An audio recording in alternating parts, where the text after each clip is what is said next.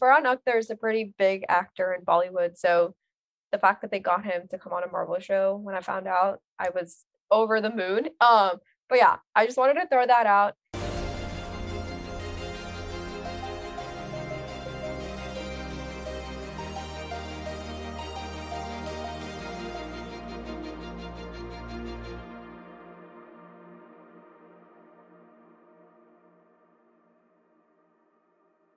We are live with another episode of the Ms. Marvel After Show. We are here talking about episode 4 of Ms. Marvel. This is the show brought to you by The Keeg, where we watch the episode when it drops at midnight. Ms. Marvel dropped tonight, 6/29. What's that? June. We're in June 29th. That's episode 4. It dropped at midnight Pacific time, and then we're here at 1 a.m. Pacific time to talk about it. I'm your host, Dimitri Pereira. And this would be a boring show if it was just me. But instead, we got Marvel with Rid herself. Rid, how's it going? It's going good. Thank you for having me. And I'm really excited to talk about Ms. Marvel episode 4 here. Yeah, it's funny because like when we zoom up before the show, it's like we have to I'm like, no, we can't, like, let's save our talk for the show. Right. So we don't, like, I don't know, waste it. Not that there's, we're going to run out of things to talk about. But like I had you on last week, and how have you been digging Ms. Marvel as a whole so far? Okay, well, I feel like I'm going to be biased when I say this. Like, it's just from like the standpoint of all the cultural representation, I would put it at number 1. Yeah. But if I just look at like broadly compared to all the MCU shows, I think it's hard because there's like I can't put it anywhere else but number 1, just because of how happy I get watching the show and looking at the elements included in the show. It's very hard for me to, like, rank it objectively. I will just look at it in a subjective manner because I have that I have those bias. But yeah, so I would say I'm really digging it. I mean, there's definitely like just like when you generally like watch a show, there's definitely some things in terms of storytelling and how it's playing out and, the pacing of it. But honestly, I'm just here for all of the beautiful cultural representation we're getting. And I'm digging a lot of that so far. So that's keeping me happy. That's keeping me excited. That's giving me a lot of emotion. So I'm digging it so far. Yeah. I'm definitely, the way I view movies and TV, it's like, okay, they made a choice. They had a direction. I can't judge them on what direction they chose to go in, but I can judge them on how well they execute that direction, right? So, like, no way, like, Spider-Man No Way Home wasn't the Spider-Man movie that I wanted. I didn't want that. I wanted more straightforward Spider-Man tale. I didn't necessarily need, like, a multiversal thing. Because also... Right. Side note, I'm not a big fan of the multiverse in huge doses. And so, like, I didn't want that for Spider-Man. But then I'm like, okay, they chose to go in that direction. Fine. Wasn't my choice, but who am I to say? But I think they went 10 out of 10 in the direction that they went in. Like, I'm like, all right. Yeah. Fine. 10 out of 10. It's not exactly what I would chosen. Just like the Batman, 10 out of 10. But not the direction that I wanted it to go. Of course. It is what it is. Is Ms. Marvel, we know the direction it's going in. Is it going like a 10 out of 10 in that direction? Is it full steam ahead?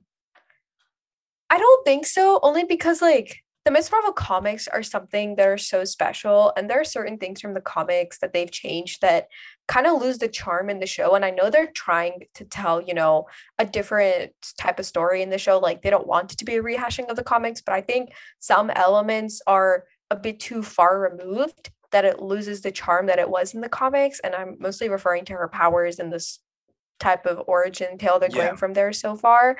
And so, no, I would say, like, in terms of the direction they are heading, it's not a 10 out of 10 for me, probably sitting at like an 8 out of 10. Okay. That's fair. Yeah. I mean, it's something we talked about last time and like people have been talking about for so long is like the changes in the origin and changes in the powers and whatnot. And we're still kind of seeing it like we're here on episode 4. And even after, we finish episode 4, it's like, what is the point of the change? Exactly. We had Black Bolt in Multiverse of Madness. So it's not like they were like, oh, the Inhumans can never touch a MCU property ever again. Even though, you know, Black Bolt did. I mean, spoiler alert, I guess, for whoever's watching this or listening to this who didn't see Multiverse of Madness, weird, but fine. His head did explode. Was the, like, was that just the last time we're ever going to see an Inhuman then? Exactly. Like, a lot of things are up in the air. Yeah, I feel like they brought him back for that. Why didn't they go Inhumans? Again, maybe I'm asking too many questions, and we still have 2 episodes left in the season, and maybe they're going to pull out some, like, crazy thing. Right. But, like, we'll see if those choices pay off, those changes in the stuff. Yeah. You're a big fan of the comics, right? Yeah, specifically the Ms. Marvel comics. I'm not by any means like a huge comic nerd, but but Ms. Marvel comics, I really do enjoy, and I just think it would have been a much more simpler story to tell if they just went the Inhumans route, because so far for me, I kind of talked about this, I've been digging every single part of Ms. Marvel minus the superhero story, which would be fine if it wasn't supposed to be a superhero show. Yeah. Like, I'm enjoying all of her dynamics with her mom, with her, you know, her friends, or just like who she is as a fangirl, and just, you know, the things that she's going through. But episode 3 kind of did rub me the wrong way in terms of the way they were trying to tell the power origin story. Yeah. And I was like, I don't know if I'm enjoying the superhero stuff. Right. But episode 4, I don't know. I think it made me a bit relieved because it did kind of, you know, lean into the fact that the whole Jin thing is like a red herring. Yeah. But I think I'd have to like wait and see the full story with specifically Aisha before I finally like give my full judgment on, no, the superhero part wasn't well executed. And it's like you said, it's like, are those changes worth it? I think episode 5 will be the one to tell. Yeah. I don't know whether you said it on when we started or whether you said it before on Zoom, but you said that episode 5 is like make or break. Like that is what's gonna like, we're gonna figure out like, does it like what this series is by episode 5? I think so, because when you also consider all of the other MCU shows, like episode 5 specifically, from what I remember, Moon Knight, WandaVision, even Loki have all been like a backstory onto our characters. And it seems like Ms. Marvel's heading in the same direction, except it's not just a backstory on Kamala, it's a backstory on her entire family. And I think, you know, her entire family is what they've kind of been hinting to, is like, this is something that's been carried out on from Muniba's family dating back to Aisha. So once we get that backstory, once we get to understand what happened to Aisha, like that episode will kind of be like the make or break, was like, was the whole buildup worth it? Did it pay off? Or did the whole like change just feel unnecessary? And I think at the end of the day, it's like the type of reasoning that they give for her change. Like, I guess also in a way it could either be episode 5 or the Marvels movie, because, you know, I don't know what they're trying to do with a Marvels movie. Like, the writers have alluded that they did change her powers to make her closer to Carol Danvers. So maybe the Marvels movie will actually be the final like project that'll give the decision of, was the change worth it? Did, you know, making her closer to Carol Danvers give still as much of a special story as it did in the comics? Yeah. Question, because you read the comics, how long does it take for them to go to Pakistan, like in the comics? It takes a while, I think. It's like an issue 20 something. Yeah, it takes, I know it's after Bruno's injury that they go to Pakistan in the comics. I want to say it's before Civil War, though. I can't remember if it's before or after Civil War, but it's definitely after Bruno gets injured and she's not friends with Bruno anymore that they go to Pakistan in the comics. Yeah, I'm trying to look. Oh, it's issue 12. At least that's when we see Kareem for the first time. Yeah. So it has 12. To be that.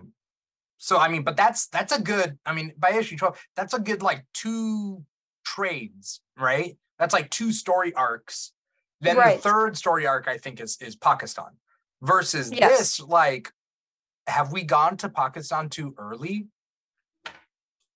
I mean, depends on what the point is, right? Yeah, exactly. Yeah. Like, it's a little hard to tell because I expected episode 4 to give us that backstory, but it looks like they're waiting until episode 5 for that backstory. So that's why I think, again, like, it's kind of a make or break episode 5, because like you said, is it worth going to Pakistan that early in the show instead of like where they waited for the comics? And it's hard to tell. It's hard to kind of pinpoint an answer for me, at least, until I understand like the story that they were trying to tell. Yeah. In terms of like Aisha's backstory.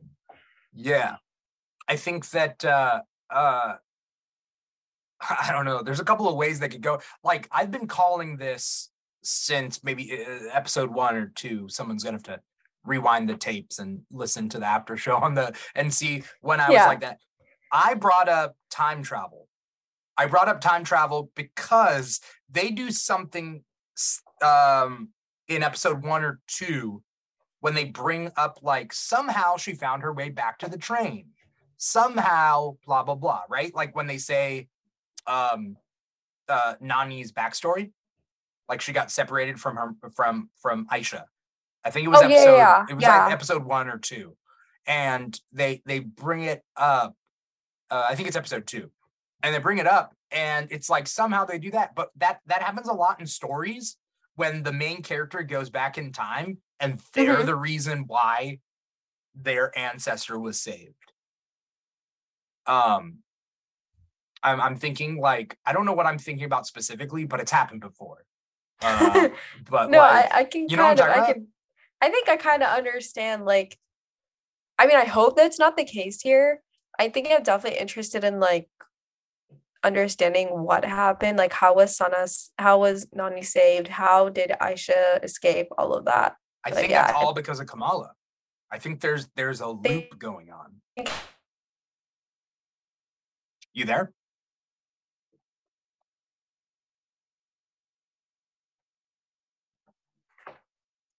What do you mean by a loop? Oh, okay. You cut out. Were you saying anything before? No, I was just interested in saying, what do you mean by a loop? Okay. So basically it happens, you know, in time travel fiction where it's just like some unknown thing. And then you go back in time and you were the unknown thing. I forget what I'm thinking about specifically, but it is it's like this trope where, like, there's a mystery of the past and it happens a lot where it's like, and some unknown man came to me and he told me and he kept me safe. And then it turns out that unknown man is you from the future coming back to save yourself. Like, it happens a lot in time travel and science fiction. Yeah. But in this, it's like, when they said that, I'm like, could this show bring in time travel? How? Why? That's so wild. And then they did at the end of this episode. We'll talk about the contents of this episode. I'm just saying that it's wild that we're going to get an episode 5 that takes place in the past where Kamala has gone back in time. I really hope that it doesn't take that way, because I feel like it's going to overcomplicate the episode even more. I mean, like, the show's already been overcomplicated by the fact that they threw a red herring at us with the Jin and, you know, when the clandestines were out.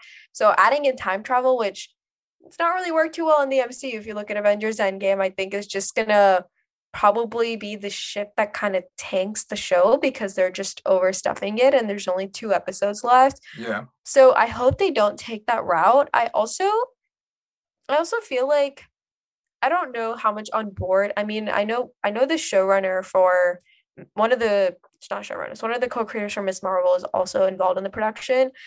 I don't know how much they would be, like, willing to pump in so many concepts just into a show about, like, a teenager at the end of the day, which I hope is not true that they don't do that.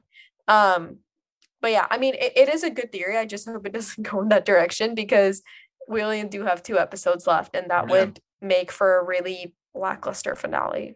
So I thought it was a given that at the end of this episode she goes back in time, but are you on the boat of what? It's a vision that she's seeing? Oh, okay. Yeah, I'm on the boat. It's a vision that she's seeing, because after Najma breaks the bracelet, I think, I mean, I'm a little I'm a little fuzzy on what exactly happens, but after Najma breaks the bracelet, it seems like Kamala is swept into a vision rather than traveling back in time. Okay, because I was viewing this whole thing as traveling back in time. Okay, interesting. But you're saying it's a vision. Also, so right now we are live streaming to three different platforms, volume.com/The Keeg Show, twitch.tv/The Keeg Show, and youtube.com/The Keeg Show. Our chat, we pull from volume.com/The Keeg Show. But Colin L is on YouTube saying she is going to bring her back to the present. Oh, I think I know what Colin's saying there. And then Colin also says, seeming like her bangle is a mini infinity gauntlet. Now, I wouldn't say the bangle is an infinity gauntlet, but it might be doing very similar things, like have some sort of time element to it. But if I'm reading what Colin is saying correctly, Colin is saying that she's going to bring Aisha to the present. That's why Aisha disappears. She just gets pulled to the present. Huh. That's actually really interesting. And maybe you're right, then maybe she is traveling back in time because she's going to bring Aisha to the present, which would... No, but that doesn't make any sense, right? Because the Red Daggers knew Aisha. True. Like Waleed knew Aisha. Mm-hmm. He brought her name up, right? Yeah, Kareem brought up Aisha. He's like, Aisha has the other... you stole it off of Aisha? So... is Aisha just in Karachi? I don't know. There's a lot of questions that this episode kind of brought up. But let's talk about the contents of the episode itself. I knew they were going to Pakistan in this season. If I was writing it, if I was whatever, I don't know whether I would have like put that, because again that happens in issue like 12 of the comic, but it is what it is. We start off with the plane flying into Karachi, right? Yeah. And then I guess Muniba and Kamala have a truce, and then we get to meet Nani. How are you liking that beginning scene? We met Nani and we met the two cousins. Mm-hmm. They just seem like cousins. They don't seem like that great, but like they're like, yeah, whatever, they're your cousins. Right. Yeah, I mean, I thought it was pretty relatable. I actually, the beginning scene, we found out that Kamala has been grounded, which I know we were talking about on the last time that we were live. We were kind of talking about how Muniba didn't seem like she had any punishment for Kamala and what she's been doing, but yeah, I guess she ended up putting a punishment, which makes the show a little bit more realistic, because like there's no way she got away like with everything. You're she grounded did, so. For years, I think. Yeah, is what grounded. Yeah. So that was something that it just came to my mind. But honestly, I feel like the beginning scene was pretty nice. I mean, I think like if we're talking from a cultural perspective, it's weird watching this in an MCU show because it's lived experiences that like I've had. You know, I've landed on, well, not in Karachi, Pakistan, but I've landed on a plane in India with a bunch of Indian people, and you know, we were all shuffling in order to get out. And you know, you get into like, you go to India, you meet your grandparents there, you meet your cousins. So I feel like in that sense it was all just very fulfilling and almost a little bit weird to see, but it was just wholesome overall. Like the cousins, like you said, are just cousins, and I feel like that's how a lot of immigrant kids' relationships are with cousins, unless you go like every 2 years or something. But for me, who goes like every 6 years, my cousins to me are just cousins. They're not people I'm really close with, because it's hard to get attached. That. Like when you have cousins in another country, like I love my cousins, but like, well, I won't say this publicly, but I love most of my cousins. Right. And so it's like, but it's tough when you get attached and then you only see each other every 2 years at the least, sometimes 10 years. That was for me, you know, right. Side note, was something that I did think it was funny is that before the plane like comes to a stop or whatever, people are already standing up, taking their luggage out. And I feel like that's so, oh man. It's flying into Sri Lanka. It's the same thing. It's like before the seatbelt lights off, before the whatever, like, it's like, no, people are just like taking all their stuff from the top. They just want to get out. Yeah. Like, yeah.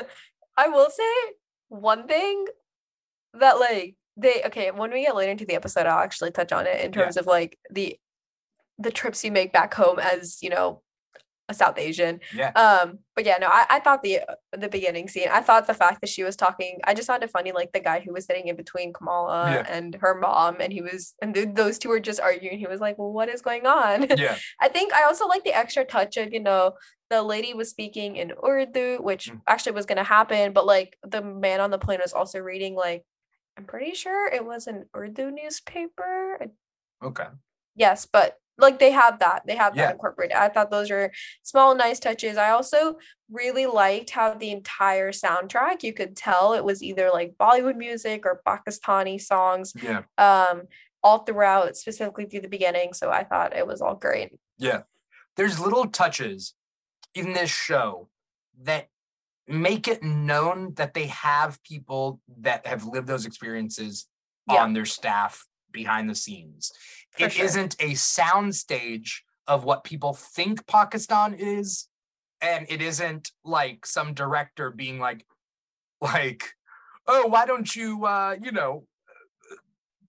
Pakistan it up a little bit more? Like, you know, like, well, why don't we have some random animal in the mix? Let's throw that in, you know? It's rather like it's very unique and has like specifics. Has a lot of specifics. Muniba and her mom, Nani. Muniba and Nani, like their relationship seems very specific. Mm-hmm. I don't know whether did we get that in the comics? Is that new to the show? No, that is new to the show, which I actually thought was one of the better elements of this episode, was getting to see like Muniba and her mom's relationship, because I feel like that's something I don't think we've ever gotten in an MCU project, is a grandparent's relationship to a superhero, like period, ever. I don't think there's ever been as family centric. Yeah, not even Shang-Chi, because technically Shang-Chi's sorry, I was trying to think back to Shang-Chi. Not to grandparents, because we don't. Yeah, not to grandparents. Wait, was there his? Did he have relatives on his mother's side in Ta Lo?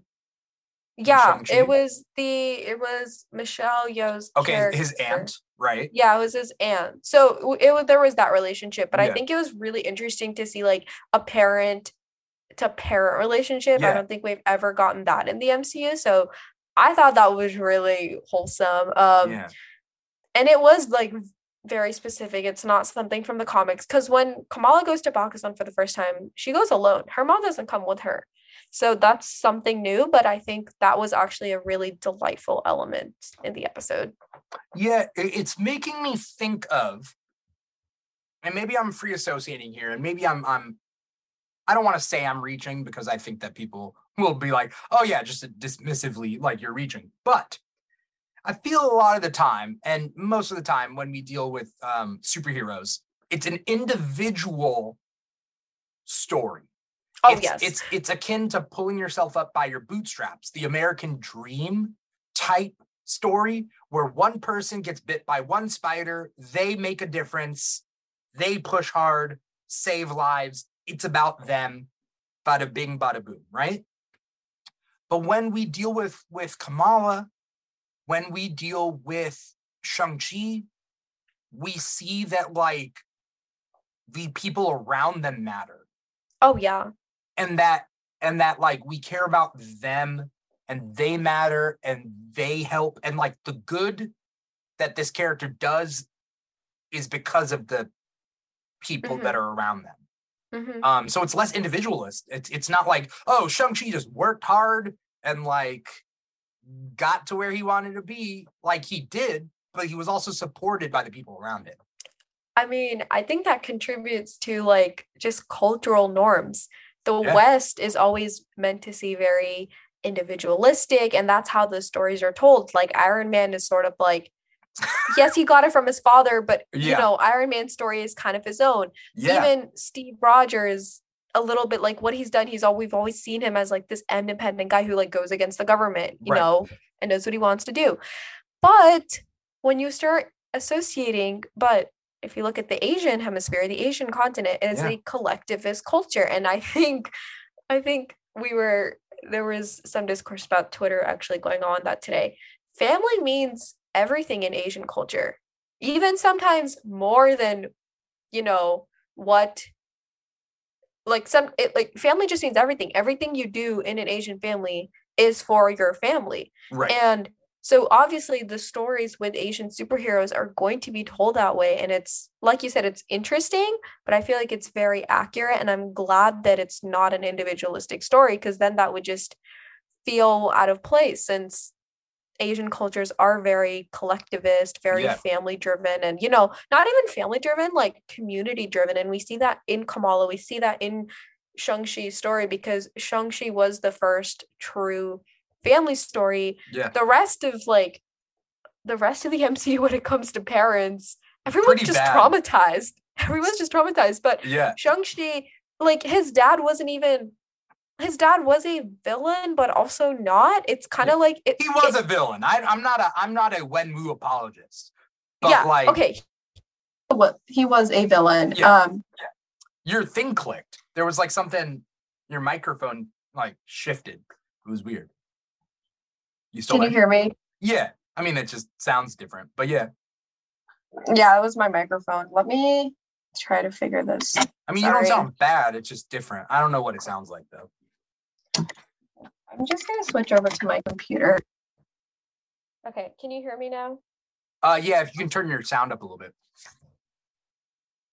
Okay. Were you able to hear me now? Yeah. I have. Okay, great. Yeah, I just have my microphone. Okay. Okay, sorry about that. Yeah, no worries. What I was saying was, like, I'm not a Wenwu apologist. It's just, and, like, he was bad. But, like... sorry, did I cut you off? No. Okay.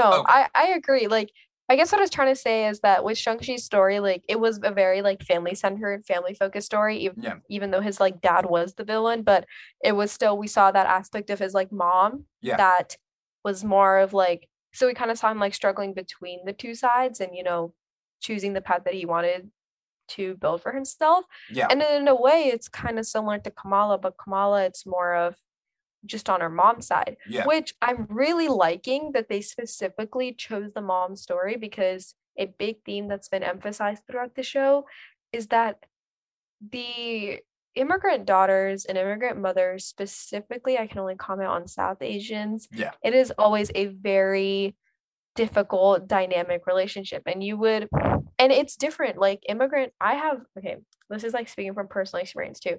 I have a much more rocky relationship with my mom than I do with my dad. Mm-hmm. And so to see like an MCU show like adopt that very accurately, I think it's very, very nice. Yeah.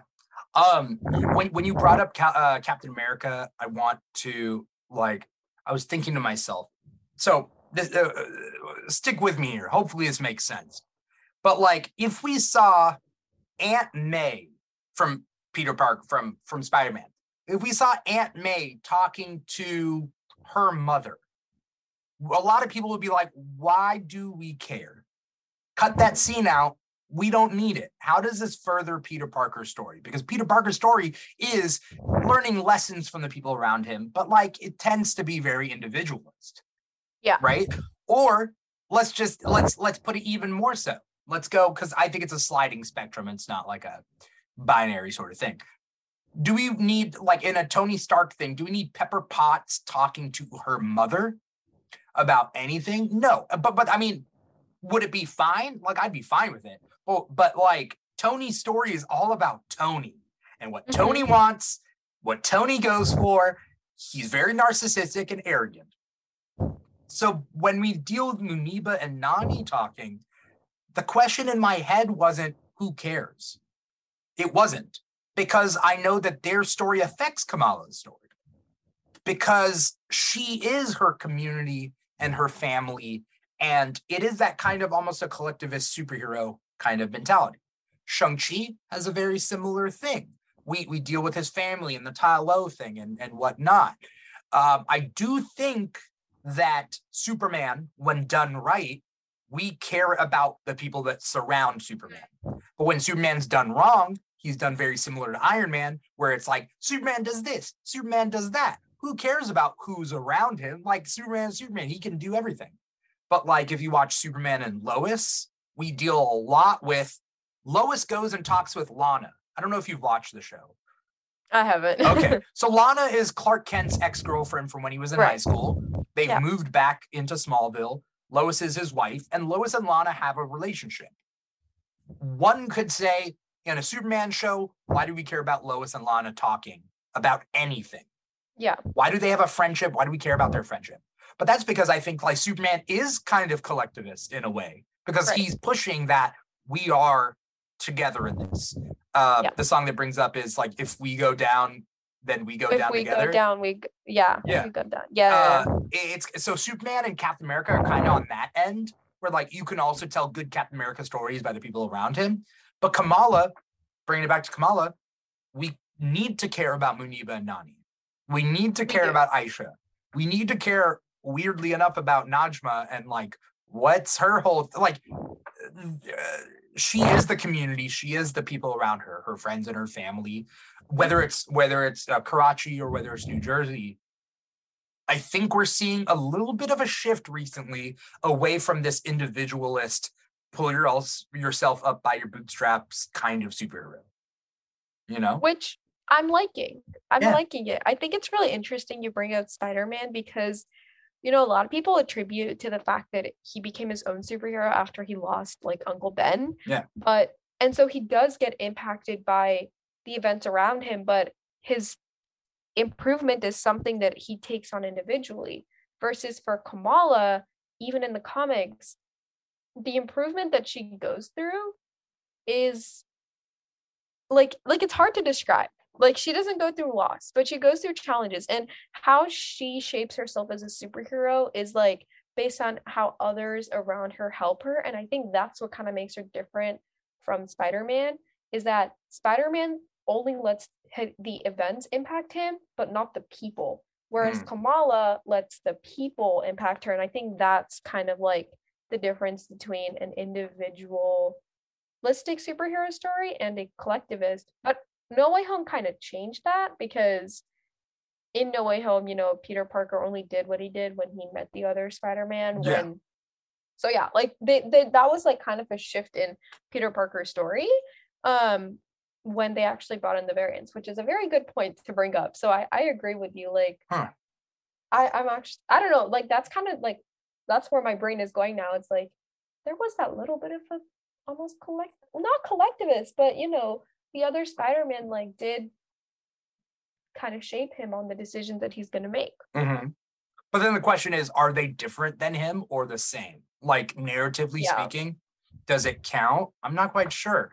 But like, again, I'm sure there are people out there, because in the decades of Spider-Man comics, like, yes, there are going to be things to disprove this theory, but like, and I'm just coming up with it right now. But like, I think as a whole, I think these theories stand up. Like Batman, when done, he can be done either individualistically, where it's like Batman's war against crime and like he is the best at everything he does. Or when you do, and that's not my favorite interpretation of Batman, you have Batman with his Bat family, you know, you have Batman with his Bat family, like, depending on his Bat family for the things that they bring to the table as well. Like, again, accomplishing something together and whatnot. But Colin L. brought up a good thing on YouTube. Colin L. says, to bring back time travel for a second, they did dress Bruno up as Marty McFly. Is that intentional? Like, just to kind of hint that we're going to get, like, some sort of time travel on this? I don't know. But yeah, like even the it's like the people around us shape us. The people around us help us accomplish things, or even sometimes don't help, like hinder us, right? Like, but we are the people around us, and I think that that's something important to this Ms. Marvel story. You know, of course.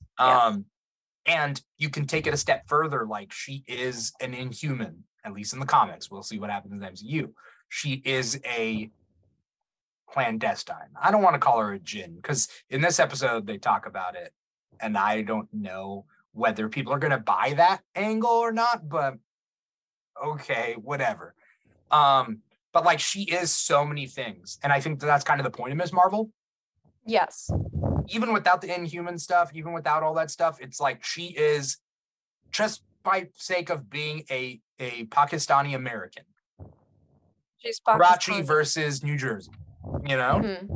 She's Muslim. Like, there's so many facets to her identity, which I think makes her relatable for a lot of like immigrant fans, because we feel like we also have different facets of our identity, like, and different communities that we belong to. And I think that's what makes Kamala's story so special, is the fact that she is part of different communities, and how she kind of, again, uses those communities to shape her the way she is, versus compared to, you know, other superheroes where it's more about they use the events in their life, which I think both styles of storytelling are fine. Like, they're both great. Yeah. I just gear myself more towards the, I'm going to use my communities around me, because that's what I grew up as.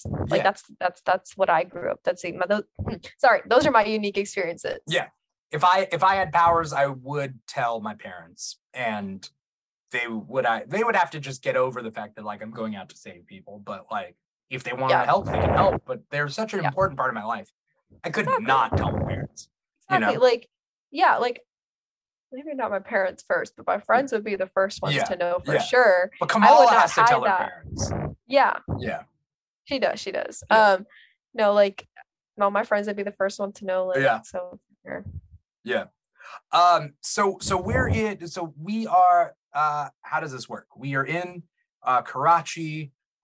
She's looking around for the train station. She talks to Nani about the vision. Seems like Nani has just had visions and not powers, right? No. Can you imagine Nani throwing a fist like that? I mean, listen, like, I'm down for it, but that would definitely be interesting. Yeah. Nani reminds me a little bit of looks wise, I think, of my mom's mom. And so I'm like, oh, me too. I saw Nani with the bun, and like my own Nani does like a bun every time I see her. So I was like, what? I was so taken back. The only difference is my Nani doesn't wear a sari, which I found really interesting that her Nani does, because, you know, Muniba was wearing a kurta, but yeah, my dadi wears a sari though, so that's what I was surprised by. Oh, okay. My mom's mom, she, I don't know. When I think of her, in a sari. I don't know what she wore other than that. I don't remember. Right. But there are specifics in this show that are very, very, like, very specific, which is wonderful. Oh, yes. But we deal with the cousins. The cousins serve no purpose other than just kind of be like, they're your cousins. This is what it's like when you visit family. That's it. Yeah. Which I thought was still a fun element. So, by the way, that's a huge house. Like, Nani's house is a huge house. I thought that was like, I thought that was like pretty common. I mean, my experience, my family houses aren't that huge in India, but like, I thought. I wasn't surprised by that, only because when you go to India, a lot of my friends tell me that their grandparents have really big houses because everyone lives there. So I wasn't taken back by that. I was looking for the terrace. That's the first thing I was looking for on the house. The terrace, because like that's super common in a lot of like Indian houses and stuff. I don't know if they show that, but like I was not taken back by that big house, because I was like, yeah, this is. I compared it to my mom's house, right, and like, you know, she had a gate out front and whatever, and like they, you know, it was a big house because multiple rooms and whatnot, but at the same time, like, I feel like Nani's house is a little bit bigger than my Achi's house, is what we say in Sri Lanka, but That's a whole different tangent. But I mean, good for Nani, you know. No, totally good for Nani. I mean, yeah, like, yeah. I feel like there are so many small things in this episode that could just be discussed for hours because it ties to our own personal experiences. And I think that's what I probably most loved about this episode was, actually, there's two things that stood out to me from this episode were the character dynamics, the small relationships like Nani and Muniba Auntie, or Kamala and Kareem, which we can get into later. Yeah. And then also the personal experiences that tie in. I will say the one thing I was surprised by was the fact that they didn't show the rest of Kamala's extended family living there. Because I expected to see like more people there, more than just cousins and Nani for a big house. Yeah. So that surprised me. But again, that's just like based on our own personal experiences. Yeah. I was expecting to see that. So do you have a big extended family? I don't, but I feel no, actually I have a pretty small extended family, but I feel like it's kind of common when you visit India that all your extended family is in like one place. And so I was kind of expecting to see that. Yeah.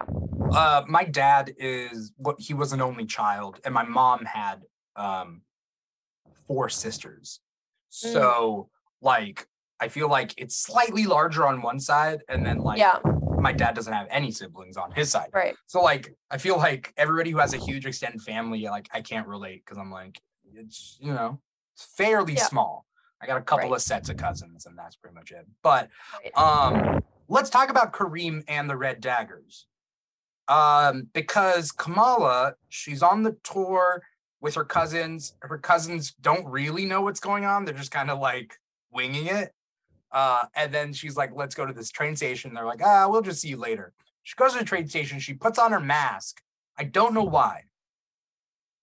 Why do you think she puts on her mask? I thought it might have been to like conceal herself so that like no one can identify her and recognize her. Yeah. That's the way I read it, is like more of just like no one is able to recognize me that I'm at the train station and nothing more. But it also pointed out that like she's one of the only people with jeans on or something. Yeah. So it's like, I don't know. I feel like people are going to recognize you, mask or no mask, but okay, fine. Red Dagger pops out of nowhere. He's been like stalking her for a little bit. Right. And he's throwing, Colin says, because it said the area was under surveillance. Yeah. Okay. Yeah. That makes sense. She read that. That's right. By the way, Colin, thank you so much for tuning in. Don't know how you found us, but thank you for finding us. If you haven't followed Rid on social media, definitely follow Rid. And then at The Keeg Show, where, you know, wherever you are on social media. So she put on a mask because it's surveillance. Fair enough. Then we see Red Dagger. Red Dagger pops in. And they have a little fight scene, right? How do you feel about that little fight scene? I thought it was fun. I thought it was playful. I mean, for like, I wasn't like, when it comes to Ms. Marvel fight scenes, I don't have like high expectations about, you know, it should be well choreographed or fancy. Like, I think I saw a couple of tweets after the show kind of talking about how the fight scenes, though, do a good job of showing Kamala's progression and her confidence in her own powers. And I think you could see that. Yeah. I think one thing the fight scenes do well is that they don't show like Kamala just like being able to do anything and like take down anything. Like they still show the error in her ways that she's trying to learn her powers. Yeah. And I think it was highlighted in that fight scene. Like she fell, like he threw the dagger. She fell multiple times trying to like climb up the platforms or whatever. So I think that's something I appreciate about the fight scenes, is that it's very realistic for the circumstance that it's in. And she seems to be getting better. Like, and it's something that's subtle in the way they choreograph it, right? Like you can kind of see, I'm sure you can go back and watch like episode, 3 or so, and see her growth as a character trying out these powers. Darth Chaco is in the chat. Darth Tracco says, and what's up to Darth Tracco, obviously. Darth Tracco says, she kicked some freaking ass. She is learning well. Yeah. Yes. And you can kind of see that in each and everything. So I'm laughing because the actress who plays Najma throughout the whole like episode, she had her mask up, and you can tell, like, I don't know whether this actress is just, you know, she's not used to like big physical fight scenes. She's walking around with like two daggers, and she's just kind of like walking around like that, and like it's like everybody else is like throwing punches and she's just like walking around with their daggers. And I just thought it was like super funny. Yeah, I think the like fight scenes have an element of kind of like playfulness and almost like, I don't want to say immaturity, but I'm trying to find like that fine balance between playful and immaturity. It's that, whatever that is, that's what the fight scenes are, because they're not. Yeah. And I like that because I think, again, it's like very realistic with the tone of the show. So I appreciate it. Yeah. But it is weird when you have like the leader of the Clandestines not being able to fight. Yeah. So yeah. Yeah. Darth Tracco says she do be like a praying mantis. Yeah. Yeah. Praying mantis, you know. So we deal with the red dagger, and then we find out like when they have a cute kind of banter as they fight, which is cool. I would like more banter in like the chase scene that happens after. It would be nice to kind of have more banter in that, right? But it was what it was. But like we find out that Red Dagger, Kareem, by the way, I knew I recognized Kareem from somewhere. The actor is Aramis Knight. He was on Enter the Badlands or Into the Badlands. Oh, nice. Yeah, I don't know if you ever saw that show. No. It was like a martial arts show. Okay. And he was like young, so it was like it started it was 2015 or 2019. So like he was one of the actors there. Oh, nice. And so Into the Badlands. It was on AMC for a little bit. And I was like, that's where I recognize him. Though so okay, cool. It's like somebody I recognize. Anyway. The Red Daggers is kind of like a society, like a that, and then they have like the secret entrance in the Chinese restaurant, which is cool, almost it's like a Pakistani Batman society kind of thing. Yeah, which I think is cool. And then we meet Waleed, who tells a little bit more about like what the Clandestine are. Mm-hmm. And he mentions that if Thor fell in the Himalayas, he would be considered a jinn. And so he's saying, like, they're not jinn as in the religious text jinn.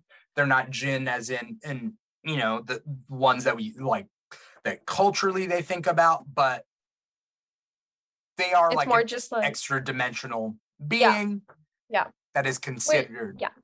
By that culture, which I think the origin, I feel like there's lots to unpack, because in the third episode, first of all, I just want to say Waleed was played by Farhan Akhtar, who's like one of my favorite Bollywood actors. Oh, okay, I didn't know he was a Bollywood actor. Yeah, he is. Farhan Akhtar is a pretty big actor in Bollywood, so the fact that they got him to come on a Marvel show, when I found out, that's great. Over the moon. But yeah, I just wanted to throw that out. I was about to say he's a very good-looking guy. Yes. He's also like, dare I say, not all Bollywood actors are good looking. Sometimes they pretend like they're good looking, and everybody just kind of has to pretend. Yeah. But no, this guy's a good looking guy. Farhan Akhtar is also like very talented. Like he's a director, writer, producer, singer, actor. Anyways, I could talk about Farhan Akhtar, but I wanted to just point that out, that the guy who plays Waleed is a very famous actor in Indian Bollywood cinema. Yeah. And he's actually been in a lot of like really some of the top Bollywood movies. So that's why he's like, I just Google image searched him, and like I'm seeing so many different things of like he like when he's like slightly chubby because he like put on weight versus like then he gets a six pack and like beard versus no beard.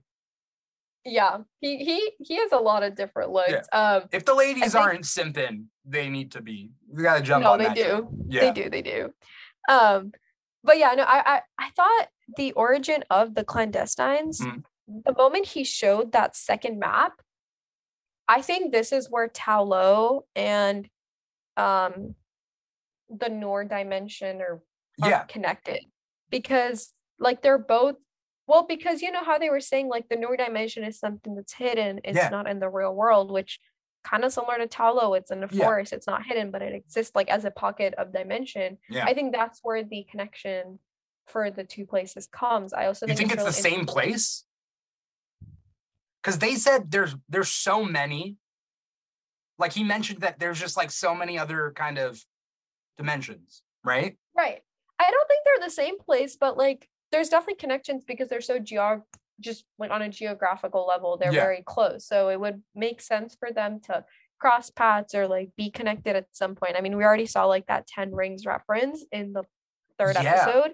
So I think like this one kind of hammers home on like why it might make sense for like them to be connected, because they're kind of on a conceptual level the same exact thing.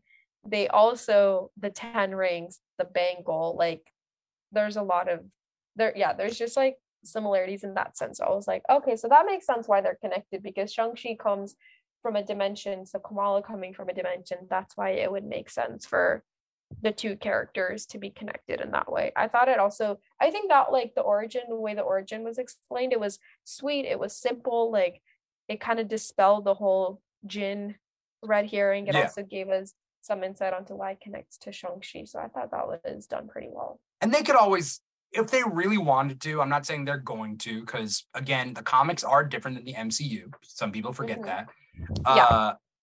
If they wanted to connect it to the Inhumans later, they could just be like, hey, it's an offshoot of the Inhumans that live in this like separate place. They are Inhumans, though, right? They just, whatever. Darth Chaco is putting some good comments. So I'll eventually get through all of Darth Chaco's stuff. Darth Chaco says, can all Asian people not come from a different dimension though? Yes, this is something that I've been, like, I noticed last time, and I'm like, and I talked to people about it. It's like every Asian Marvel character except for Wong comes from a different dimension or place. Extraterrestrial. Right. The Eternals are extraterrestrial robots. Shang-Chi, like it's this, you know, Ta Lo. You got the clandestine in their dimension. It's kind of weird. It's because it's really almost weird. Othering in a world where we other Asian people, like in our world, we other. They're like, they're foreign. They're weird.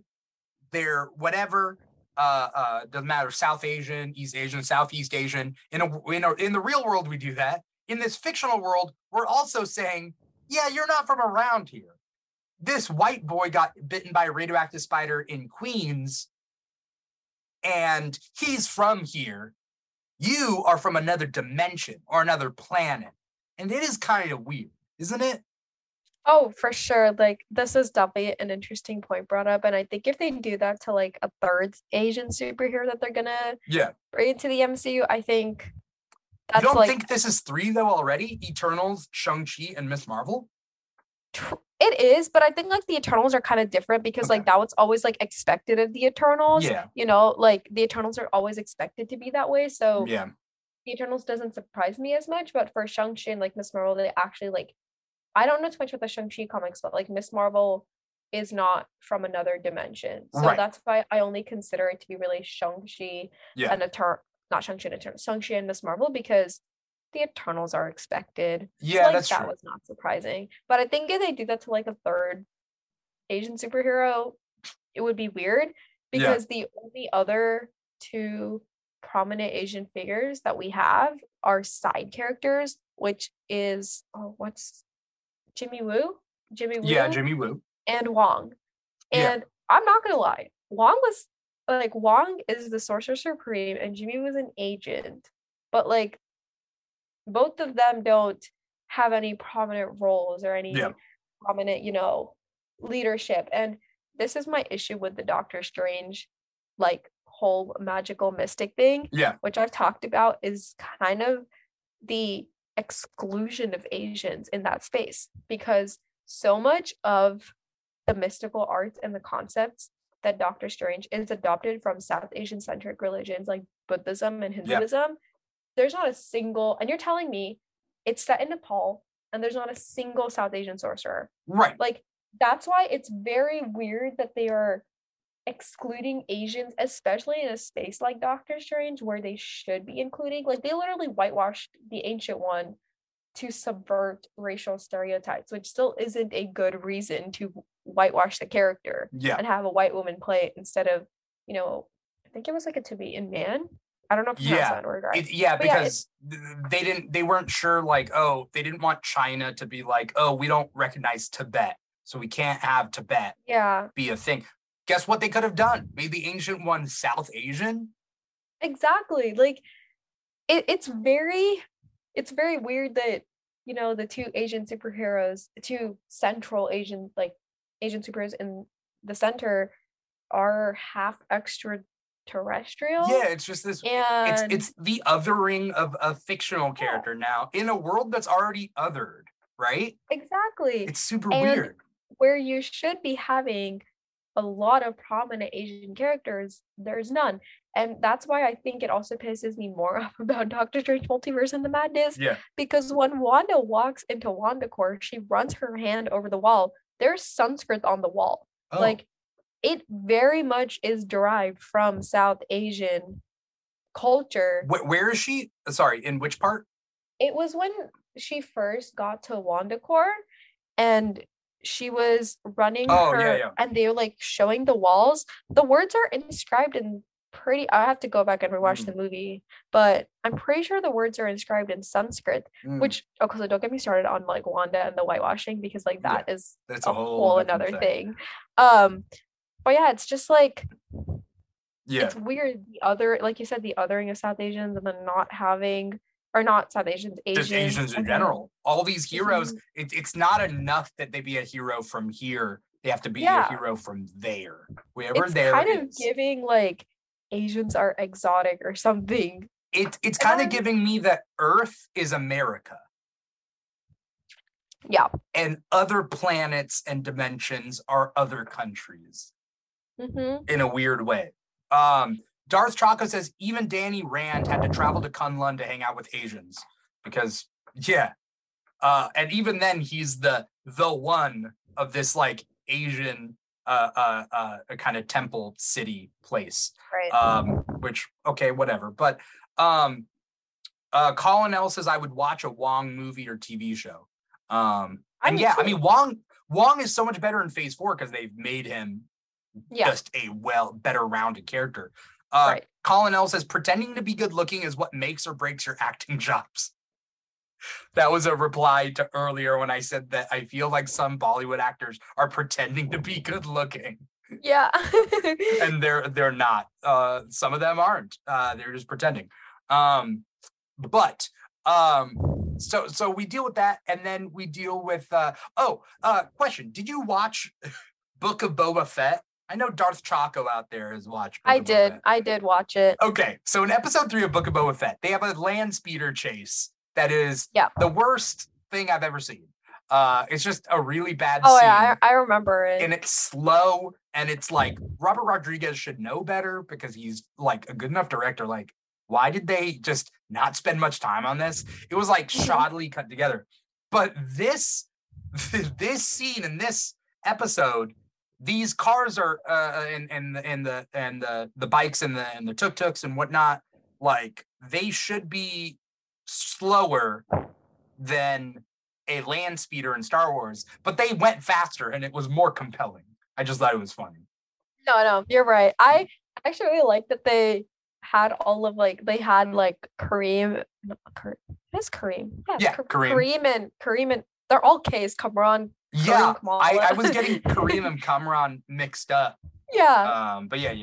Kareem was riding a rickshaw, and I like that little detail. Yeah. Or there was that auto going by, and I was like, this is, or you know, like even the truck was like decorated in Pakistani truck art, which is apparently really popular. So, but I enjoyed the vehicle chase scene. I actually saw this recent TikTok from a mutual of mine talking about how Kamala driving or being in a vehicle is like a centric part of each episode.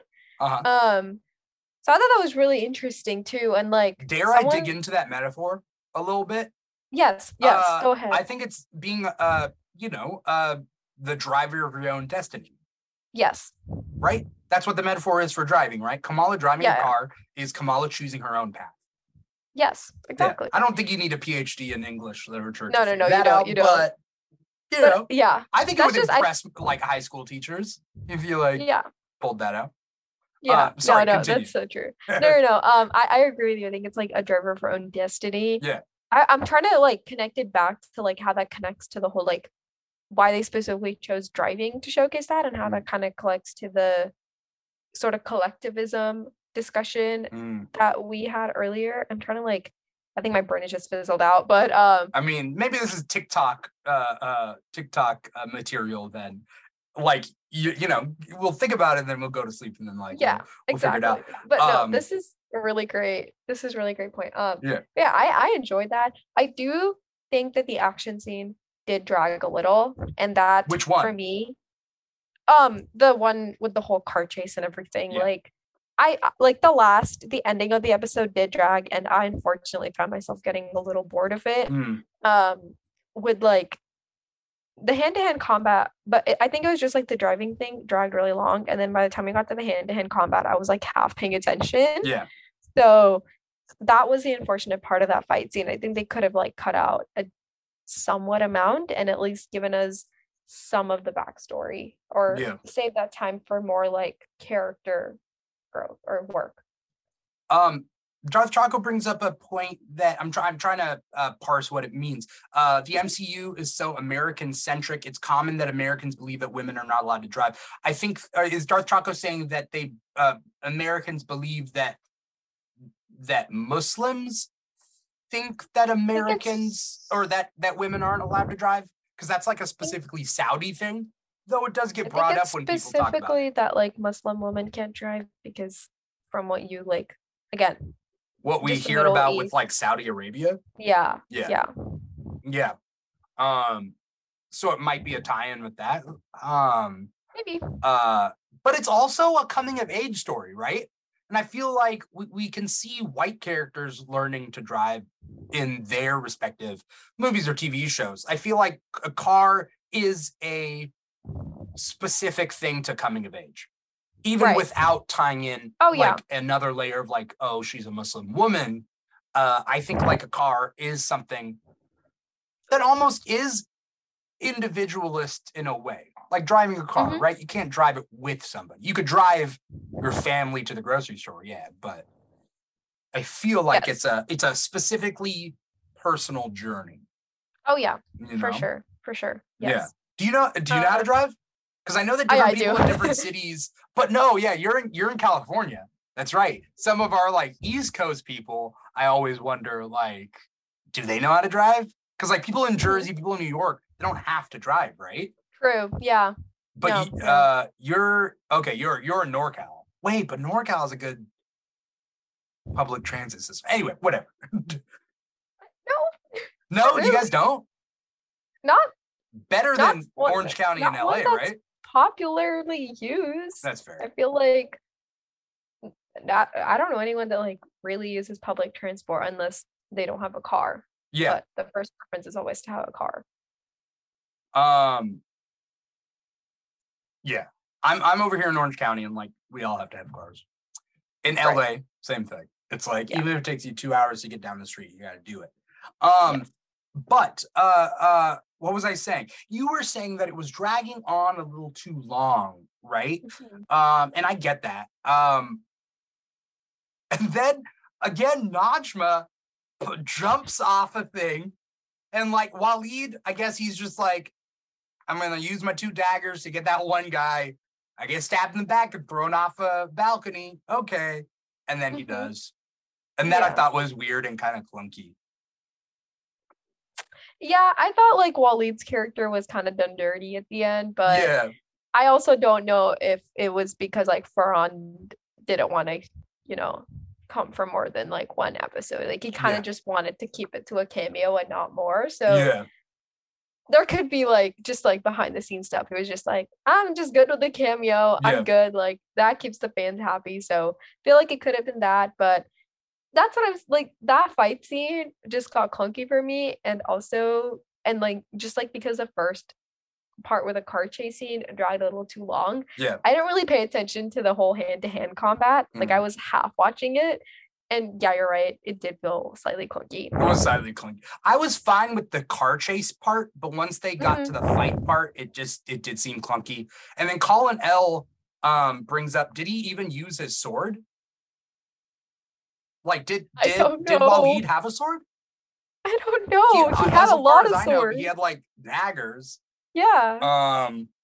But like, yeah, he was just kind of there to die, which is okay, I guess. It's not his story, but he seemed like he had all the answers. It's like one of those characters that it's like, why don't I ask him all the questions I've ever wanted? But you only have like limited time with him, and then he dies, and you're like, I should have asked him about Aisha, like what's going on there. Exactly. I do think it was, I don't know in a way if it's kind of good that he died, because I was kind of concerned with like the Red Daggers storyline when I heard there were multiple Red Daggers with Waleed and Kareem. So in a way, I was like kind of confused on why they would choose that route. Yeah. But so in a way, I'm like kind of happy he died, because at least like now like Red Dagger does get to be his own solo character. Yeah. Than just being like that group of characters. So it's a little bit more closer to the comic counterpart in that sense. So that's like the only plus side I can see to his death is the fact that we don't have to like deal with the group of Red Daggers. But it'd be really interesting to learn the backstory for sure.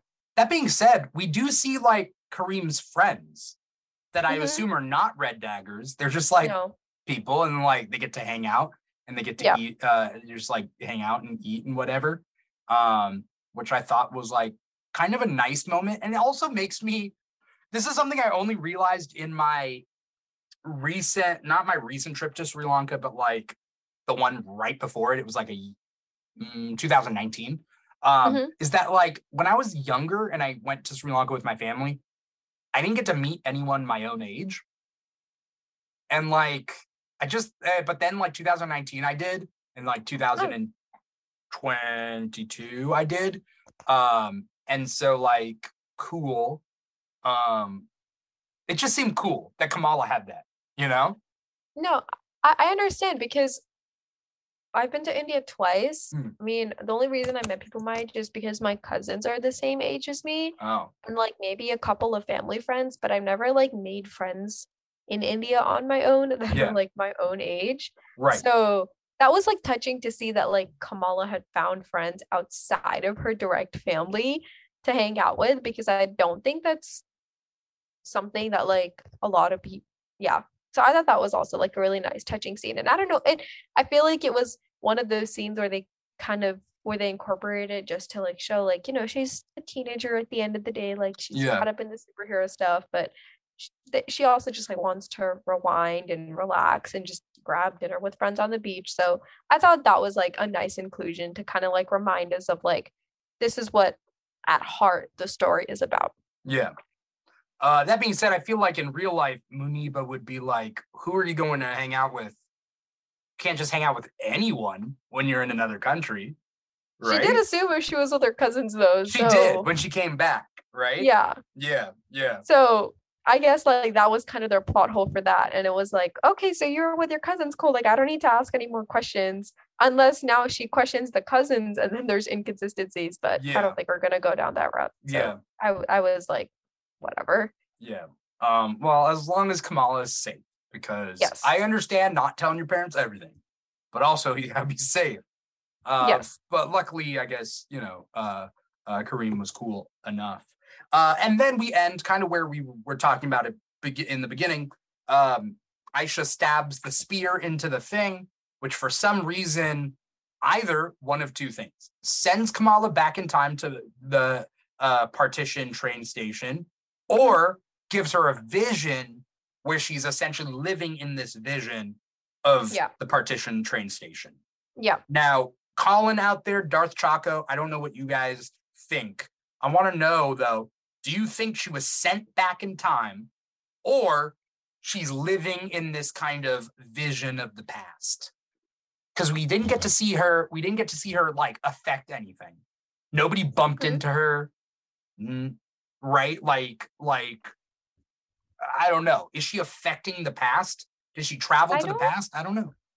I don't think so. Like, because no one infected her, that's why I'm kind of on the route that it's more of a vision and that she's going to see, like, what exactly happens rather than her affecting the past. And, you know, even if it might be, like, her affecting the past, I would prefer if they don't go down that route because, like I said at the beginning, I think it'll just complicate things. Yeah. But one thing, though, is I do kind of want to, like, touch on is the importance of discussing the Partition. Because like that's an event that's like impacted a lot of South Asians, specifically Indians and Pakistanis, and I think this is the first time in like any Western media that the Partition is being discussed, and it's not something people learn about in their history classes, which Nakia brought a point up about, is that the history is always told through the perspective of the oppressor, not the oppressed, and the Partition is something that happens because the British oppressed us, which I think is like a whole other conversation we can have about what this show is doing in terms of talking about the impact of colonialism in India and Pakistan. Yeah. But I just think like it's really important that we are seeing the Partition and its impact, because it's something that's impacted a lot of people. It's something that I think why I also really enjoy the comics is because when I read the Partition story in the comics in Aisha's journey, it actually resembles my own great-grandmother's journey due to the effects of the Partition from what is now Bangladesh to India. It's a very similar thing. So that's also why I love Kamala as a character, because it's not just Kamala. It's about her entire family. So, right. Because her story is their story. And their story is her story. And again, that's kind of this collectivist superhero kind of identity that we're seeing as of lately.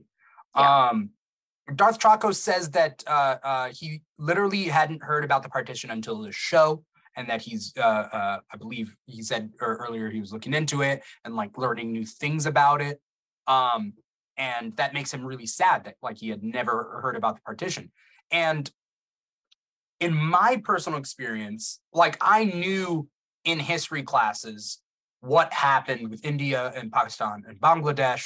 And then, like, me and my family, we're from Sri Lanka. So we were kind of on the outside of it, and it didn't affect us as far as that's concerned, because Sri Lanka was kind of its own. It's weird. The British came in and created hierarchies everywhere, and Sri Lanka was relatively, like, untouched from the Partition, especially because being on an island, it's not like a train's going to take you anywhere, you know? Yeah. So I didn't learn about the Partition from my own family because that wasn't our history. We had our own, like, civil war and everything, right? And so, like, you know, not that, like, Sri Lanka didn't get off scot-free, but I didn't know about this. So technically, I didn't know about the Partition until very recently. That is not something. And it's very interesting because I look at it and I'm going to have to look more into it, but we brush over the Trail of Tears here in America. You know the Trail of Tears? Yes. Where, you know, they moved all the Native Americans westward, and they just kept moving them, and then they died along that. And, you know, that's American history. British history is a lot similar in the sense they just go to other countries and force people to do that too. This is a lot like that. It's just forcing a forced migration of people. And if they die, they die. And that's fucking horrible. So Dark Chocolate, I mean, I'm technically with you. Like I hadn't heard about the Partition, especially that specific word. Had I would have looked into it. You know? I agree. Like, I remember the first time I was watching Ms. Marvel episode 2 with a friend, and they mentioned the Partition. Like, she brought it up, and she was like, "Oh yeah, the Partition you know, it impacted my family. It was kind of in a dark way. So I paused the show, or I paused the episode, and we like had a 20-minute conversation just about the partition and the impact, or the way that it played into our family story. And I think, you know, at the end of the day, it's a superhero show, but for specifically people who have been through the partition, and the partition is something that's like contributed to the current political climate between India and Pakistan. It's something that's like traumatized a lot of families for generations. It's contributed to a lot of like, yeah, there's just, even I don't know the full story of it. I feel like I recently learned what actually happened during the partition. I only knew like what happened. So I just like, I'm sorry, I don't want to sidetrack from there, but I also just wanted to bring up like the importance of discussing the partition, because it is a very like huge historical event that is just not talked about. I believe it's one of the biggest like mass migrations in history. That's why. This is why I think media is so important, because the comparable historical thing, not in a, it's not a one-for-one comparison, whatever, but a comparison in the sense that like another historical event that nobody ever talked about until two shows brought it up, is the Tulsa, Oklahoma riots. Mm-hmm. And I was not taught about it in school. And Colin L. says they don't even teach our own correct history here. You're right. Yeah. Like, they don't. They brush over so many things. And the Tulsa, Oklahoma stuff was a big part of the Watchmen TV series. Did you ever watch Watchmen? I don't think so. Oh, it is so good. And it talk about that show, and Ms. Marvel is predicated on the fact that like our heroes are born from history. Like we are our history that leads us up to this point, right? Whether it's our own choices in the past or our family's choices, those choices accumulate over time, and we are our history. And so Watchmen goes into it, and then Lovecraft Country goes into Tulsa. Like, they literally time travel back to Tulsa. And so like, it's media is so important to teach us these things that it seems like our education system is leaving out. Exactly. Which is... So, yeah. Which is not a great thing, but I'm glad that these stories are being told, and it's also being told by the correct people, because I feel like if anyone else was telling the story and it wasn't a Pakistani or an Indian... Well, yeah, I'm going to say specifically Pakistani and Indian, not generically South... Like, not generally South Asian, because... specifically impacted those two countries. I think it's also like a really great part that it's coming from them and not from any other, not to discredit anyone, but like that most Indians and Pakistanis only know about it. So I'm glad the story's being told through their perspective. Yeah. That's all. I mean, we don't need the British colonial perspective. Definitely not.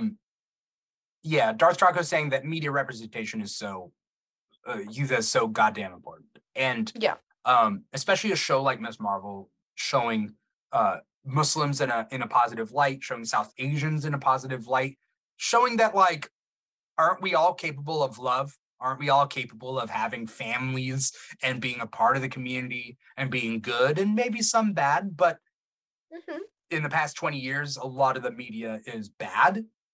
Yeah. Because it's a very one stereotypical thing, you know, and so the media representation is important. Ms. Marvel is important with this. Where do we see episodes 5 and 6 going? What are we thinking? Because I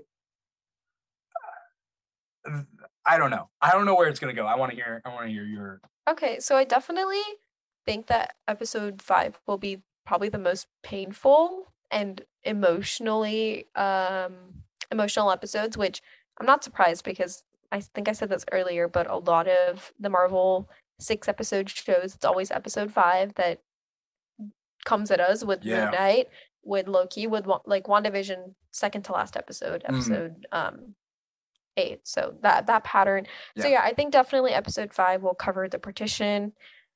I feel like the partition scene might be like the first 10 minutes max. Because you're saying it's a vision. I like if I were to go the route, it's a vision. I'd say it's like 10 minutes from what max you're judging. Vision. Yeah. And then Darth Chaco also agrees that it's a vision. And then Colin L says it may be a predestined time travel where it already happened. That's what I was thinking originally. Interesting. Yeah. Where it's that causal loop. Harry Potter and the Prisoner of Azkaban does it. That's how I like my time travel. Any time travel has already happened. That's the way I see it. Right. I think that's really good. We see in two different ways because then we'll have two different predictions for how the show will continue. So I believe it'll be a vision. And then like, I'm pretty sure she's like captured by the clandestine at this point, and they might try to like take the bracelet off of her, try it out for themselves, kind of going back to your prediction of them trying it on. Where they all get powers. Like are them trying to unlock their own. Yeah. And trying to open up the newer dimension. I think we might be seeing that. I'm just really interested on how she's going to be able to combat all that because she's still a relatively new superhero going against a large threat like this. So I'm really interested in seeing how they're going to wrap that story, unless somehow in the next two episodes, the second bangle is found, maybe because the first is ruptured. I think Aisha might also help her. I feel like she might get a vision from Aisha about something. There's a couple different possibilities. So that's how she's able to take down the clandestine. I think Kamran might put on and unlock his own superpowers. And so I could see the two of them together, plus Red Dagger doing something. Yeah, because the clandestine left Kamran behind. Yes, but I feel like Kamran might just magically find his way to Pakistan, and I wouldn't be surprised or something. Or I think they're going to take it back to Jersey by episode 6. Is the newer dimension in Pakistan? I don't think we know one way or another. Oh, well, the map, he moved. Yeah, maybe it doesn't end with the Nord dimension because I feel like it's going to end in Jersey City again. Yes. So maybe we're going to deal with the Nord dimension here, and then we're going to go back to Jersey because they're going to wreak havoc or something. Yeah, and like that's where the finale, I think the finale will take place in Jersey City, but episode 5 will be majority set in Karachi. I think it's just really interesting to see like what that transition is going to be because it's literally like cross country. Like you have to get on a plane. Like you can't just. It's going to be a portal. It has to be a portal, right? Like I think. Yes. I feel like between episodes 5 and 6, she's going to portal back to Jersey. For some maybe thing. Like travel through the Noor dimension to portal. I can see that. I think that would make sense. I think because like other than that I don't understand like just logically, and I know like you have to suspend disbelief in any type of fictional media, but this is like can you imagine that flight though? Like what's a flight from Pakistan to New Jersey? Like 14 hours maybe? Wait, I'm trying to...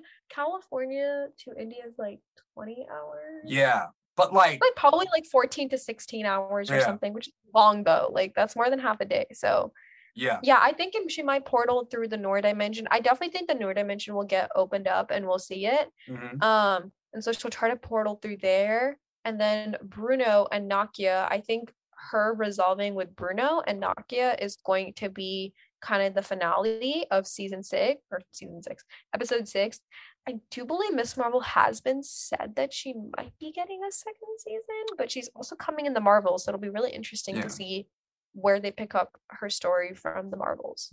Problem with the Marvels, I mean, the Marvels is going to be great. I'm very much looking forward to it because it's going to be Captain Marvel, it's going to be Monica Rambeau, it's going to be Kamala.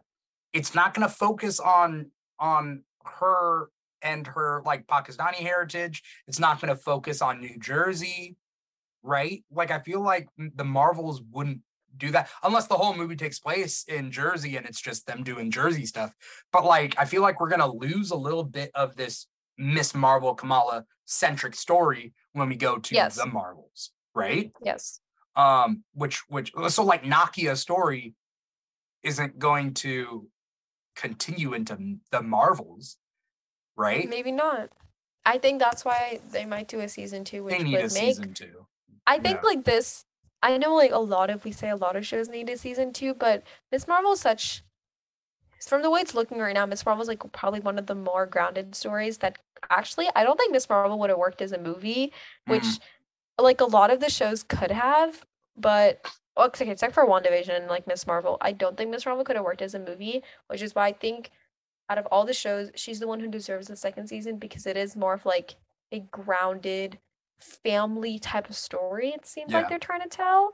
And like she could, you know, help other Avengers and show up in that sense, like she is in the Marvels, but I think her story is something that should stick to television. I'm with you. I want like, if any character deserves an ongoing TV series, it's Ms. Marvel.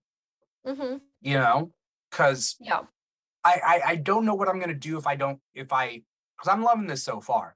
I don't know what I'm gonna do is if like episode 6 ends and like I gotta wait 5 years for another like season. No, like I want a season every year of this show.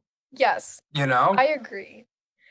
And I think what makes it as a show so wonderful is that the stakes are low. Yeah. Low key for me.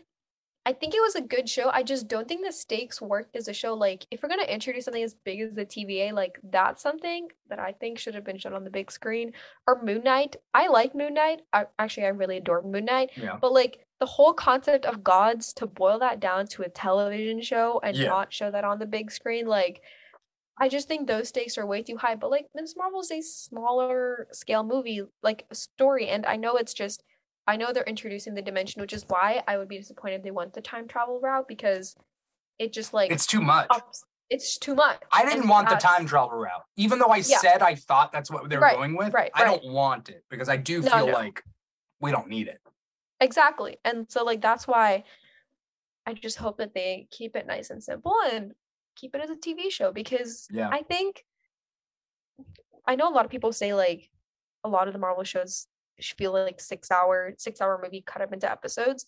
Do you feel that way about Ms. Marvel? No, this is using like the episodic nature, you know, of TV and storytelling, because each episode is kind of its own story and then it links up to the next one, and there is an overarching thing.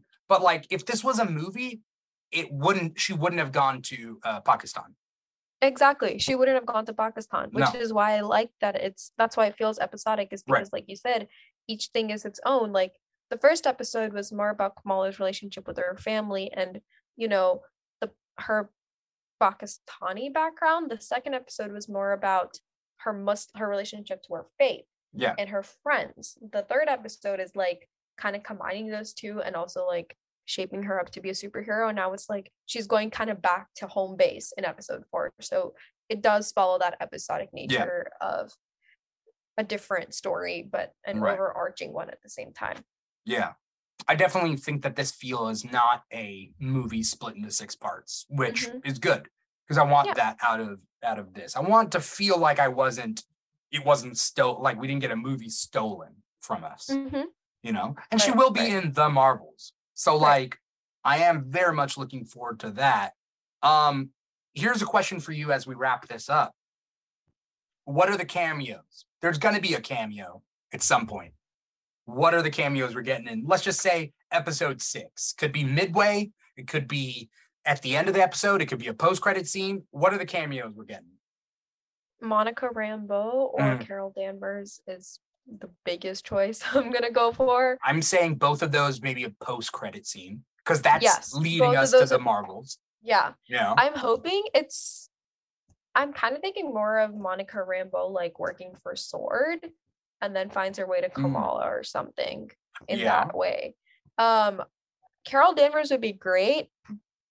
I'm down for Carol Danvers too. It'd just be weird if you have both of them all of a sudden out of nowhere. I feel like Monica is easier to explain why she came to Kamala, because it's like, hey, I worked for SWORD, like we noticed you're a superhero, is everything good or something, and then you pick up the Marvels or something from there. I feel like narratively, like with the story, it would make the most sense to have Captain Marvel appear at the tail end, not to fight, but I think like imagine this, she pops down, Kamala turns around and sees her for real, and we pull like a Spider-Man thing where it's like, holy, and then it cuts like it's that like I feel like because in the first episode they built up Captain Marvel so much, I feel like we wouldn't have a payoff unless we literally see Captain Marvel. Yes. At the tail end of the series. Yes, I agree. So I think it'll be like those are the only two cameos that I can see. I mean, not the Inhumans. The other Avenger. Oh, I mean, yes, the Inhumans. Do you think the Inhumans could pop up? I don't know, because technically the group of clandestines they're dealing with are expelled. So once the clandestines get caught, the actual group of Inhumans that are in charge could show up and be like, thanks for getting them. We've been trying to track them, like something like that. Yeah. I could see like Medusa coming in because I don't think we'll get Black Bolt. I just feel like Medusa is like the most probable one to show up if she does. That'd be cool. Also, a lot of this show and the Marvel women in general, whether it's Monica or Carol, it's dealing a lot with matriarchy and I'm not going to say girl power because I don't. It doesn't. It's beyond that point. But like, yes, it's dealing with female empowerment. It's dealing with matriarchy in a patriarchal world, I guess, because we're dealing with the Muniba and her grandma and like this lineage that is not from the father's side. It's from the mother's side, right?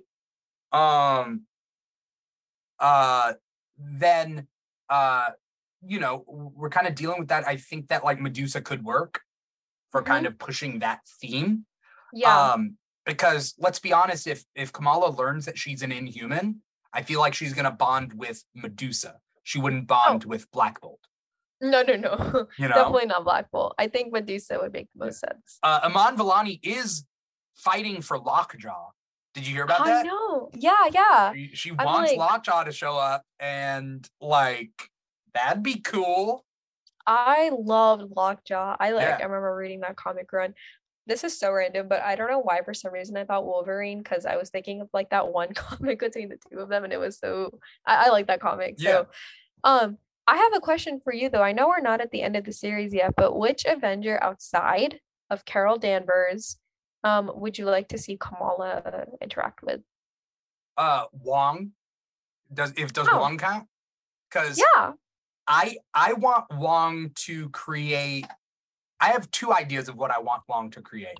I want Wong to create an Agents of Atlas, which would be an Asian team.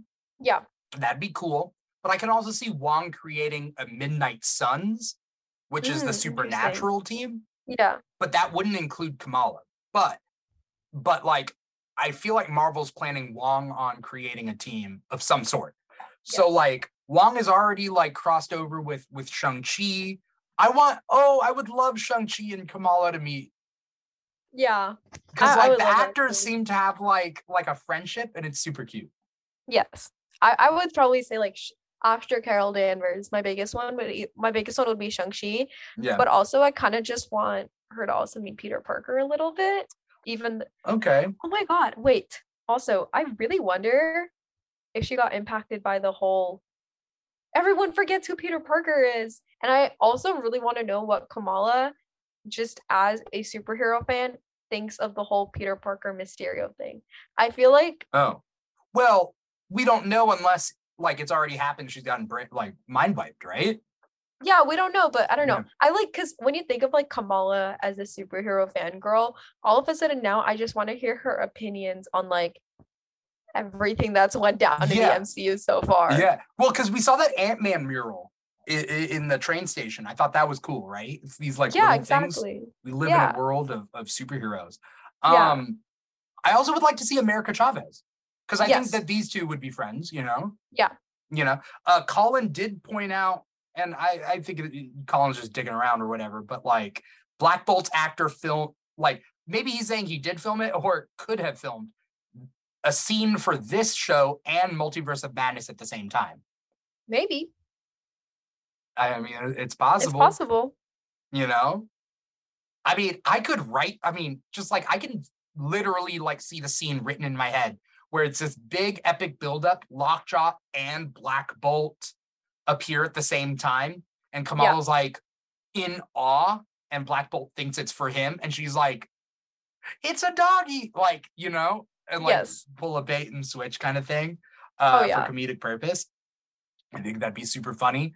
There's a lot of good characters, but I feel like one of those that we just mentioned will show up. Yes. You know, for sure. I don't think Peter Parker will. Sorry, my earphone came off. Oh, it's all right. Put it back in. I did not hear your question. It's all right. What did you say? I said I don't think Peter Parker will show up. No, I don't. Yeah. It would just be really random and out of the blue. But I do want to see them interact at some point. Yeah. Though I think Peter's too young right now. Like he's only like 2 years older than Kamala. And I think it's weird that Peter Parker is 2 years older than Kamala. You know? He's 2 years. No, I thought he was a year because Peter Parker's a senior and Kamala's a junior, right? But I would assume that Peter Parker has graduated already. Oh, I guess it depends on where Ms. Marvel falls into the Marvel timeline then. Yeah. But the point being is it's weird though. Why is Ms. Marvel a year or even 2 years? Excuse me, 2 years younger than Peter Parker. That's the same age then. They're going to join the Avengers at the same time. What's the point? What's the purpose of doing a Young Avengers or Champions if Peter is only a year older than her? But Peter Parker is not part of Young Avengers, right? So no. I don't know if they're going to. No, Miles Morales is part of Champions. Yes. And well, technically Kamala's not part of Young Avengers either. Yeah, she's part of... I haven't read any of the Champions comics, which there has been a lot of discussion about it. Are they going to put Kamala in Young Avengers? Yeah. Or are they going to let her lead her own team, the Champions? Which... Right. I haven't read the Champions. I would love both of them to... I would love both of them too. I mean, I would love to see Kamala do her own thing and not get... I'm going to be honest. I like the Champions better than Young Avengers, even though I do like the Young Avengers. Interesting. Yeah, that's really cool. Yeah. There was this one thing that came. I don't know if you saw it on TikTok, but something about Haley Steinfeld's makeup artist being credited in one of the credits from one of the earlier episodes of Ms. Marvel. So people were like, "Oh, Kate Bishop's gonna cameo now." Oh, I don't know. I saw that. I was really confused. I was like, I think you guys might be reaching, but also, yeah, I don't know. I thought so. If we're talking cameos, there was that going on as well. Yeah. But I wouldn't be excited. I love Haley Steinfeld and Kate Bishop, but I wouldn't be excited if suddenly at the end of this episode 6, an arrow goes, whoosh, and then she's like, who did that? And she's like, hey, how's it going? I'm not, that's not really where I want to see this. No, same. It has to build up to the Marvels. Yes, it does. I feel like that's the perfect canvas, the build up to the Marvels. So yeah, I don't have anything else. Yeah, Colin says the Black Bolt comment was just him joking around. Yeah, and he doesn't think they'll do Spider-Man stuff because of Sony. I agree. Yeah. Yes. Yeah, Spider-Man, they're pretty tight-lipped on a lot of the stuff. So, Rid, I wanna thank you so much for coming on another episode of the Ms. Marvel After Show and talk with me about all this stuff. Obviously, thank you to everybody out there for watching and or listening. If you're watching us, either live or after the fact at volume.com/theKeeg Show, twitch.tv/theKeeg Show, or youtube.com/theKeeg Show. Shout out to Colin on YouTube. Shout out to Darth Chaco on Volume. If you want to see, if you're watching this in the, I guess after the fact, it's probably twitch.tv/theKeeg Show/videos. I think that's where we keep a little library of past Keeg shows and past after shows and whatnot. But if you're listening to us wherever your podcast's from. We're talking Google Play, SoundCloud, Spotify, iHeartRadio, Apple Podcasts, that sort of thing. We're all over the place, podcasts or live streams. We got it all. Colin says, enjoyed the cultural perspective. Yeah, I mean, that's what we're trying to bring in. Also just being fans, I think, is super important. Yeah. Being able to dig into it in multiple different ways. But Rid, where can we find you online? What do you have coming up? Anything you want to plug? Sure. So you can find me on TikTok, Instagram, Twitter. I'm just at Marvel with Rid. I post a lot of movies content. I talk a lot about Eternals and also Ms. Marvel. I'm also talking a lot about South Asian representation in media. So if you're interested in any of that, you can follow me in any of my socials.